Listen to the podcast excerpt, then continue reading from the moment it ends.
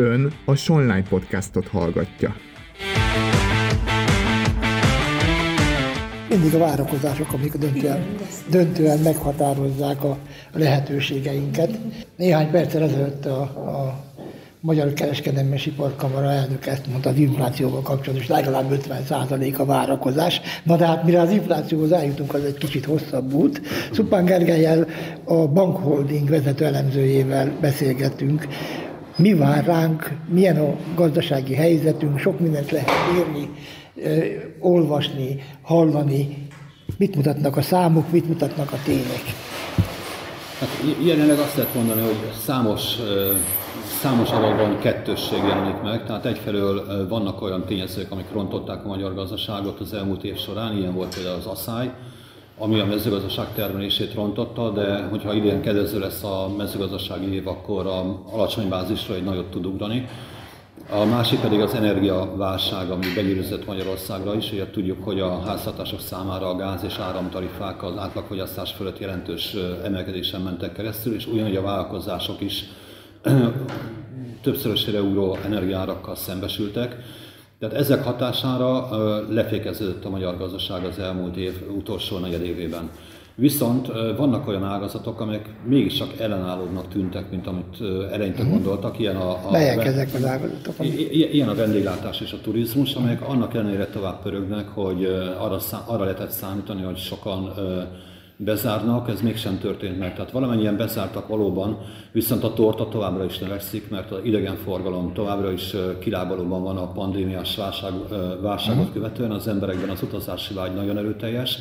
Tehát ezek a szektorok kifejezetten jól teljesítenek. Tudjuk, hogy például számos uszoda zárt be, vagy kulturális intézmény, de ennek ellenére ez az ágazat is növekedést tudott mutatni, mert az embereknek igénye van a szabadidőre, a szórakozásra, a kulturális eseményekre, a sportra, tehát ezek a területek nem zuhantak úgy be, mint amit előre lehetett látni, vagy előre lehetett gondolni. Ami visszaesett, az egyértelműen például a kiskereskedelmi forgalom. Ennek vannak olyan okai, hogy egy évvel ezelőtt a bázis is nagyon erőteljes volt, hiszen egy évvel ezelőtt fizették ki a fegyverpénzt a a SZIA visszatérítést, ami egy évvel ezelőtt egy nagy lökést adott a fogyasztásnak. Ennek a hatása kiesett a tehát úgymond kiesett a bázisból, tehát itt van egy ilyen technikai bázishatás is. És ugyanígy tetten érhető az is, hogy kettőség figyeltő meg a társadalomban is. Ugye, amint említettem, a háztartások számára nyilván húsba vágó volt, hogy megemelkedtek a gáz és áramárak, de ugyanakkor a távfűtés árak nem változott, tehát akik távfűtéses lakásban élnek, azok számára semmit nem változott az energiaköltség, azok számára viszont akik családi házban élnek, azok számára megtöbbszöröződött. Mekkora az arány, mert ugye itt sok mindenről szó esik mindig, hogy, hogy hétszeresére, tízszeresére növekedtek a, a családoknak a költségei, mennyi ez a valóságban, vagy most hogy lehet Hát a valóságban ez nagyon, nagyon egyénfüggő. Tehát nem, le, nem lehet egy, még egy átlagos számot is nagyon nehéz ebből kalkulálni, mert ahogy, ahogy említése került, a távfűtés ára nem változott. Uh-huh. Viszont vannak, akik átlagfogyasztás alatt fogyasztottak korábban is. Általában ezek azok a fogyasztók, akik több, több lakásos társasházban élnek, tehát ott kevésbé emelkedtek. Viszont akik családi házban élnek, ott nyilvánvaló, hogy a fűtési költség nagyobb, hiszen több, több külső fal miatt a fűtésigény magasabb. Tehát ezeknél a ház, házaknál, gondolok itt például a kádárkockákra is, ott radikálisan emelkedtek a, a fűtési számlák. Viszont az enyhe tél, tehát az, hogy az átlagosnál jóval enyhébb volt a tél, ez egy számos energiamegtakarítást tett lehetővé, Másrészt az emberek, illetve ugyanúgy a vállalkozások is elkezdtek alkalmazkodni a, a fűtési igényekhez. A, Ez látható, mérhető? Már látható valóban mérhető, hiszen a tavalyi év utolsó néhány hónapjában már 20% fölötti visszaesést lehetett mérni a gázfogyasztásban, de az áramfogyasztás is több mint 10%-kal esett vissza. Ebben persze szerepet játszanak olyanok is, hogy egyes ipari ágazatokat, amelyek kifejezetten energiaigényesek, gondolok itt a fémipar, fémkohászat, üveggyártás, vegyipar, műtrágyagyártás, tehát ezek a területek azok, amelyek nagyon-nagyon erős energiaintenzív, vagy építőanyaggyártás, cementipar, téglagyártás, tehát ezeknél nagyon erőteljes az energiaigény, és itt azért voltak kényszerállások. Miközben az ipar másik területe, például a járműgyártást alig érintette ez a krízis, hiszen Ugye néhány hazai gyártó már előre menekült a korábbi években, és már, már döntő részben akár zöld energiával állítja elő maga, maga számára az energiát. Másrészt a ágazatban, a járműgyártásban olyan erőteljes megrendelések halmozottak fel az elmúlt években. Ugye gondoljunk vissza, hogy a, a Covid után azért nem tudott teljesen magára találni a járműgyártás, az autóipar, mert a chip hiány miatt nem tudtak elegendő autót leszállítani. Most viszont a chip hiány már enyhült, ez viszont javítja a kilátásokat. Tehát összességében nagyon-nagyon hibrid, nagyon-nagyon vegyes az, hogy melyik ágazat éppen hogyan mivel szembesül, milyen körülményekkel szembesül, milyen keresleti kilátásokkal, milyen költséggel szembesül, és a, egy adott ágazaton belül is nyilvánvaló, hogy jelentős eltérések vannak azok között a vállalkozók között, akik már megtették korábban azokat a lépéseket, hogy hatékonyabban tudjanak működni, illetve azok között, akik még nem, de azok között is nagy a különbség, amelyik tőkerős, az nyilván, nyilván képes arra, hogy energia megtakarító beruházásokhoz, energiahatékonyság növelő beruházásokat hajtson végre, és ezáltal versenyképesebbé váljon, míg azok, amelyek kevésbé tőkerősek, azok mondjuk ilyen állami programokhoz tudnak fordulni, mint például a Baros Gábor program. És, de, tehát ugye a vállalkozások számára az emelkedő kamatköltség is kevésbé fájdalmas, mert számos olyan állami program van, gondoljuk itt a Széchenyi hitelprogramra, vagy más kedvezményes állami támogatású programokra a KKV-k számára, miközben a háztartásokat igenis jelentős mértékben érintik a kamatoknak a emelkedése, hiszen például a lakáspiacon egyértelműen látványosan elkezdett visszaesni a lakástranszakciók száma. Viszont ahogy majd lehetővé válik, hogy a kamatok csökkenjenek, ezek, ezek a területek és ezek az ágazatok is majd egy-két éven belül nyilván talpra fognak tudni állni. Építőiparral kapcsolatban is nagyon sokan kétségeiket fogalmazták meg, hogy eléggé magasan volt az ágazat, aztán most majd bekövetkezik egy zuhanás. Mi a helyzet?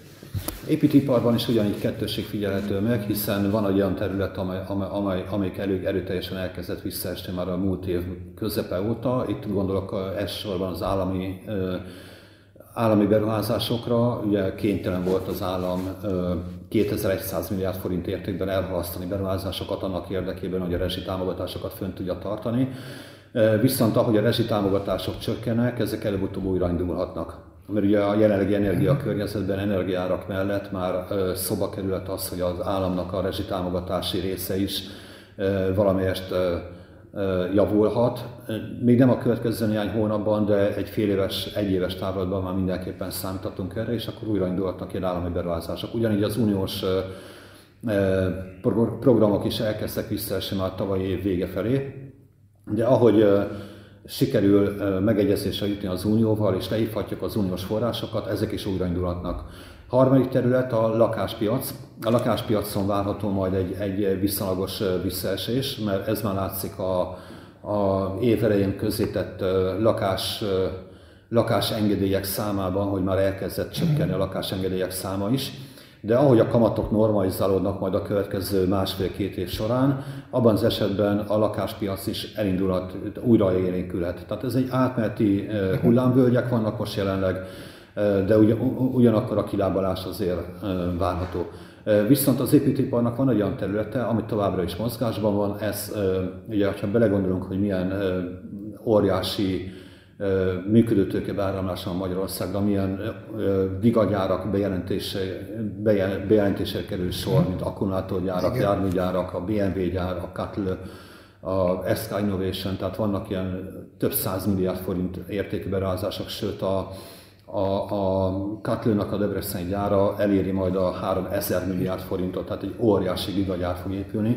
Tehát a gyárépítések azok továbbra is lendületben maradnak, és ugyanígy a irodaépítéseknél továbbra is várható egy, egy tehát a konjunktúra folytatása várható. Ez elsősorban Budapestet jellemzi, de, de már azért látunk példát arra, hogy Debrecenben, Miskolcon vagy Szegeden is épülnek már egy-egy irodák, vagy egy-egy iroda. Tehát az irodapiac az továbbra is lendületben maradhat. A harmadik terület pedig, ami szintén kedvezők a kilátásai, azok a raktár és logisztikai piac, hiszen ugye, ahogy a, ugye a Covid után volt megfigyelhető, hogy nagyon erőteljessé vált a, az online rendelés, az internetes rendeléseknek a, a, az aránya, és ugye ehhez alkalmazkodnia kell a, a, a, a kiskereskedelmi cégeknek is, illetve a hatékonyság növelés érdekében is érdemes különböző központokban raktárakat építeni, tehát épp ezért a raktárpiac is szintén lendületet mutat. A következő olyan sok közforgalomban lévő kifejezés az az euró, forint árfolyam, infláció. Itt mi a helyzet ezen a területen? Mitől függ, hogy erős a forintunk, vagy gyengül éppen? Mit mutatnak a trendek? Az elmúlt évben a forint árfolyama történelmi mélypontot ért el, valamint az őszi hónapok során, főleg szeptember-október környékén, de 430-as árfolyamra is emlékszünk, és akkor már gyakorlatilag pánik is kitört a lakosság körében is. Viszont azóta jelentős mértékben visszarendeződött a forint. A forint árfolyamát egyrészt gyengítette, sőt döntően az gyengítette, hogy az energiaimportunknak, az energiaszámláknak a nagysága az, az meredeken megugrott. A tavaly évben 10 milliárd euró, euró, euróval rontotta a külkereskedelmi egyenlegünket, illetve a folyófizetési mérleget önmagában csak a csere romlás, amit azon szenvedtünk el, hogy megdrágult az energiaimport, ez nagyjából 4 ezer milliárd forint, és mi az energiafüggőségünk közismerten elég magas, emiatt a forint egy nagyon jelentős gyengülőpályára állt. Ezt tudta megállítani az MNB a rendkívüli intézkedésekkel azzal, hogy október közepén bevezette az egynapos betéti rátát 18%-on, ez megfordította a forint árfolyamát, illetve ami változást hozott a forint megítélésében, az a gázáraknak a jelentős visszarendeződése, hiszen tavaly évben voltak időszakok, amikor már a 300 eurót is meghaladta a, a gázár, miközben most jelenleg ilyen 40-45 körül mozog, tehát töredékére esett vissza a gázár. Persze nem a korábbi éveknek a 20 eurós mhm. szintjére, tehát annál még azért magasabb. Lesz valaha olyan, vagy lehet egyáltalán elképzelhető? Mi rövid távon biztos, hogy nem számítunk rá, tehát rövid távon ez nem elképzelhető. Hát, hogyha arra néz, tehát hogyha figyelembe veszük, hogy az Egyesült Államokban így is hatod annyiba kerül a gáz, mint Európában, akkor igen, mindig elég LNG-t Európába transferálni. Viszont a jelenlegi háborús konfliktus miatt ez rövid távon valószínűleg nem várható el. Nyilván, hogyha Európának sikerül a energia átmenet, sikerül egyre nagyobb mértékben megújuló energiaforrásokra átállni, illetve diversifikálni a földgáz beszerzési forrásokat, akkor elképzelhető még, hogy majd egy pár év múlva, néhány éven belül csökkenni fognak még a gázárak, de most rövid távon erre már nem számítunk. Ugye most, ahogy a fűtési szezon lezárult, a, a, a gáztározók hála a jó égnek az enyhetének is köszönhetően, illetve az alkalmazkodásnak is köszönhetően jóval magasabb szinten áll a töltöttségi szint, mint egy évvel ezelőtt de ugyanúgy fel kell tölteni a következő térre a gáztározókat, csak nem akkor a volumenben, mint te pont az energia, energiányerspórolás miatt kisebb mennyiségben kell beszerezni. Viszont ezek stabilizálhatják jelenleg a gázárakat.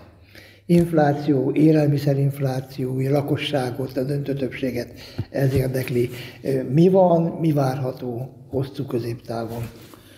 Hát a legutolsó adat az, inf- az inflációs jelentésben az az, hogy 43% körül volt az élelmiszerinfláció év per év alapon februárban, de ez ugye még februári adat, és ebben még nincsenek benne azok az esések, amiket az elmúlt hetek, egy-két hónap során a különböző kiskereskedelmi láncok bejelentettek. Tudjuk, hogy ez elkezdődött a vajárával még valamikor február végén, március elején, majd folytatódott a trapista sajta, majd később egyre több sajttermékkel, majd később most már egyre több más egyéb tejtermék is kezd bekapcsolódni. Ennek a háttérében az áll két dolog is. Egyik az, hogy a nyerstej felvásárlási ára egyharmaddal zuhant néhány hónap alatt. Másik az, hogy a energiaköltségek is elkezdtek stabilizálódni, már pedig azok a, azok a élelmiszeripari termelők, akik napi szinten vannak elszámolásban a energiaszolgáltatóval, azok már érzik ennek a kedvező hatását, tehát tudnak árat csökkenteni.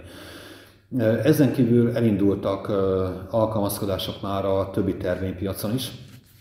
Az látszik, hogy gyakorlatilag minden alapterményár, mint például a búza, a kukorica, az árpa, a napraforgó, a repszer, tehát ezek mind-mind jelentős mértékben visszaestek a tavalyi ö, torony magas szintekhez képest. Ugye tavaly évben, amikor kitört az orosz-ukrán háború, még az is kérdéses volt, hogy az ukrán gabona kikerül a tengeri kikötő, tehát a fekete tengeri kikötőkből.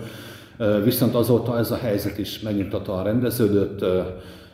Ezen kívül a globálisan is látszik, hogy, hogy egyrészt a fogyasztás valamennyire megtorpant, ugye a magas áraknak köszönhetően, ez Európa szerte is nyilvánvaló, de nem csak Európa szerte, hanem globálisan is látszik ez a folyamat.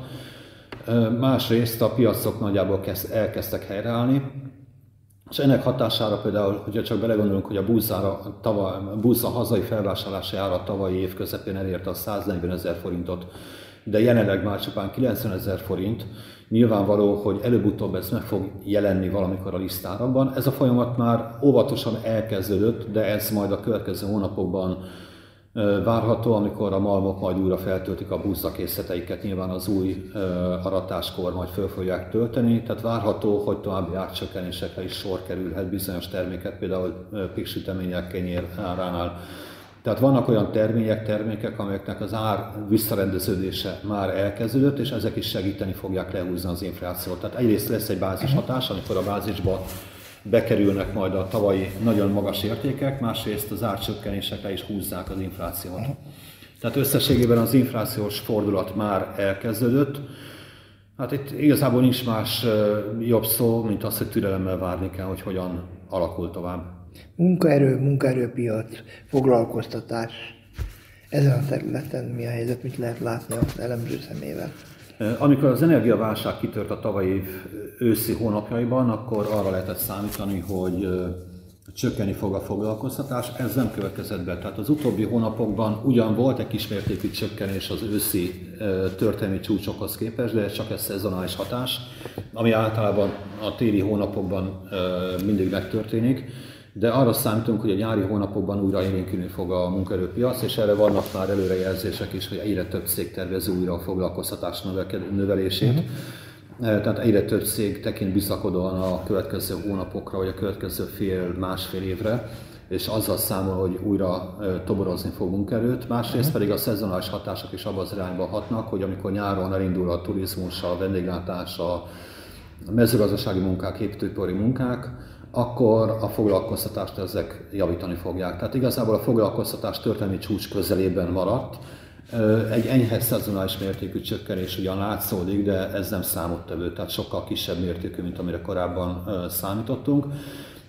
Ezzel szemben az egy érdekes trend, hogy a munkanélküliségi ráta elkezdett növekedni, de ez annak a hatása, hogy sokan, akik eddig megtették, hogy inaktívak voltak, a jelenlegi inflációs környezetben már nem tudják megtenni, és elkezdtek munkát keresni. Ugye azonnal nem tudtak még mhm. munkát találni, ez technikailag növeli ugyan a munkanélküliek számát, de ez nem azért következett be, mert nagy mértékű elbocsátások lettek volna. Sokan munkaerőjáról beszélnek, és a munkaerő szükségszerű pótlásáról. Hmm. Mekkora ez az igény, mi látható, és hogyan, honnan oldható meg? Van egy konkrét adat, ami, amit a Nemzeti Foglalkoztatási Szolgálat szokott közzétenni, hogy mennyi a betöltetlen állások száma egy adott hónap végén. Ez március végén 71 ezer fő volt. Ennél sokkal magasabbra teszik a munkerő hiány mértékét, hiszen rengeteg cég nem jelenti be, főleg multiszégek, akik aktívan próbálnak toborozni, azok nem jelentik be a foglalkoztatási szolgálatnál a munkerőigényüket. Tehát mindezebből következően a 71 ezeres szintet biztosan meghaladja a munkerőhiány. Besések szerint az nagyjából 200-250 ezer ember lehet a jelenlegi nagyságrendek mellett. Viszont arra lehet számítani, hogy Ugye Magyarországon eléggé korlátos már a demográfiai folyamatokból kifolyólag a munkerőpiac. Valamennyit még föl lehet szívni az inaktív lakosságból, de egyre inkább előtérbe kerül az, hogy harmadik országból toborozzanak munkerőt, így most már egyre aktívabban toboroznak Fülöp-szigetekről, Indiából, Bangladesről, Vietnámból munkerőt. És ez, ez számottevő lehet? Ez számottevő lehet hosszú távon? Ez most még Amit... csak pár tízezres, tehát ez most még nem döntő mértékű, csak, csak egy nagyon kis része a hazai munkerőpiacnak de a következő években azért lesz számottevő, hiszen, mint ahogy említettük, jelentős mértékű óriás beruházások zajlanak Magyarországon, amelyek jelentős munkaerőt fognak felszínni, és ha belegondolunk, hogy a kínai akkumulátorgyár Debrecen környékén 9000 munkahelyet teremt, úgyhogy a BMW-nek is szüksége lesz egy 2000 főre, tehát csak Debrecen környékén lesz óriási munkaerőkereslet. és ezeket nem biztos, hogy hazai munkaerőből tudják majd kielégíteni. Köszönöm szépen. Nagyon szépen.